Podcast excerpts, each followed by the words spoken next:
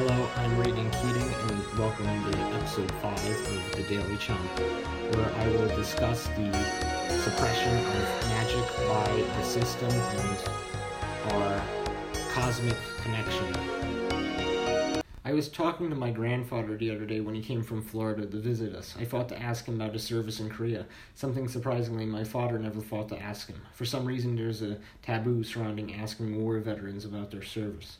I do not get this, as I think it is an interesting subject. Of course, it should be talked about. I mean, what else should we talk about? The same old stuff about politics or the new garbage on Netflix? So I asked him about it, and though he was hesitant at first, he told me about the time he was stationed there. The conversation moved to discussing his life after the war, in which he brought up a, how he took a leisurely trip to Japan after the war. He told me it was a beautiful country, however what struck him most was seeing the architecture and learning about the country's history. He explained to me how he was awestruck at how similar Japan's architecture and societal system in the Middle Ages was similar to those of Europe, despite no contact existing at the time between the two civilizations. This reminded me of something I read in a book. In a different time, the ancient time, most of the megalithic structures in the world were built in the same time, such as Stonehenge and the Sphinx.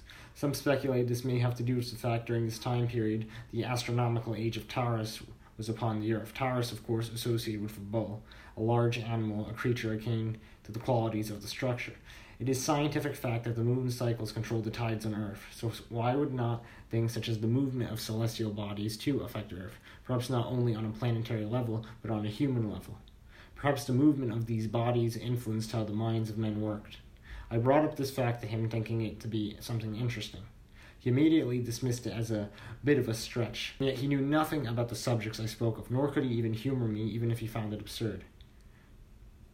Years ago, things thought to be superstitious, which the topic was not, but assuming he thought it was, would be more of the source of whimsy, not something scoffed at and cruelly dismissed. This attitude towards anything to do with the esoteric, paranormal, or even plain fringe seems to permeate many people in this country, regardless of political stance or age. It seems they all have been programmed to immediately recoil at the mention of any obscure or unorthodox knowledge, probably because the system programmed the concept that we live in the post-truth era into them, an Orwellian phrase meaning that everything has been settled upon by the academics and scientists, but also more subtly the double meaning that the real truth is hidden. As well as even more depressingly, anything to do with the supernatural is dismissed or deemed a threat, rather than seen as a curiosity or something whimsical. Superstitions can be bad, but there is nothing wrong or stupid about believing in forces and things that exist unseen. People have for thousands of years. It's like a lame kid's fantasy movie where the bad guys destroyed all the magic in the world. Not to mention how Hollywood and the rest of the media has aided in this destruction, reducing things like the ancient gods, such as Thor, from higher metaphysical principles to corporeal extraterrestrial beings, or the gods to aliens with fake pop conspiracy T V shows like Ancient Aliens.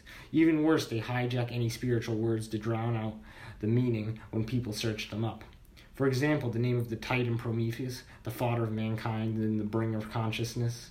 When you look up his name on Google, you get the name of a science fiction film in the Alien series about how extraterrestrials created mankind. Or Ragnarok, the end time of the Vikings. When you look it up, you don't get information about this dramatic mythological prediction. You get as your first result a Marvel film. What did Prometheus give us? The soul, the very animating force of human beings. When you look it up, what do you get? Information about religious or philosophical views on the subject? No, a Disney movie about some jazz musician who falls down a pothole. And where do our souls go when we die? The afterlife? But you don't get a link to a page listing all the diverse views on this great mystery. You get information about the new Ghostbusters movie no one asked for. Think this is all a coincidence? It's intentional. In the post-enlightenment society, there's no room for the esoteric or magical. To believe a four-leaf clover is lucky, they do not just see us silly, they see us a threat. It is done by the administrators to sever our connection to the divine, so they can reduce us to materialistic entities and more easily control us. After all, they possess the most material power in this reality. The governments, the N G Os, the corporations, the media. You can't have belief in anything else other than the system and ideas they have set up, and you can't escape to sanctity of your own mind, the sanctity of your ancestors' beliefs, and the sanctity of the divine aspects scattered around this world. Otherwise, you might find a way to free yourself from the matrix, and you might find a way out for others thanks to the wisdom of the ancients. and your own cosmic connection. I took a hike this week to the Hudson Valley, and I meditated on the mythology of the Egyptians and Earth's geological history. And I realized something profound. Ptah is a lame god in that he is bound in mummy form, a strange feature for a craftsman and architect to possess. But we must take into account Ptah crafted the world in his heart. The entire world and the subsequent cycles and evolutions it will go through were already predetermined, as a watchmaker designs a watch that runs on its own, and all he had to do to bring them about was think.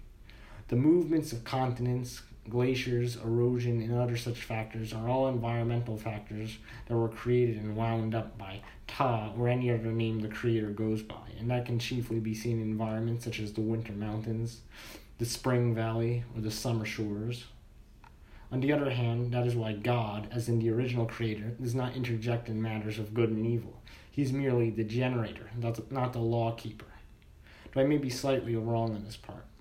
This symbolism is what mythological anthropologists, ancient astronaut theorists, and mainstream Western religions neglect in their analysis of myth, neglecting the metaphysical significance of the gods and reducing it to men, only natural factors, demons or aliens. So regardless of the pagan myths or gods actually exist as beings, they still exist as solid systems of understanding reality, its subjects, and forces. Through better understanding reality, we better understand ourselves. For humans on a biological and spiritual level, in their interactions and within themselves, mirror the cosmos. We all, or at least some of us, have a spiritual connection to history, to nature, to the land, and to the ethereal realm. The combine cannot drown that out, no matter how much fear, propaganda, and distractions they throw at us. Sure, our family members may fall ill to their tricks, but we do not, and we will endure this spiritual storm. Always remember, this is simply another cycle in history. Our ills will not last forever. But while they are here, it is important to hold fast against them and oppose them in our thoughts, words, and works, so that we can do justice to and someday stand with our ancestors and the principles in their purest form in the field of reeds. Thank you for listening to The Daily Chomp. Make sure to listen tomorrow for Ethan's episode.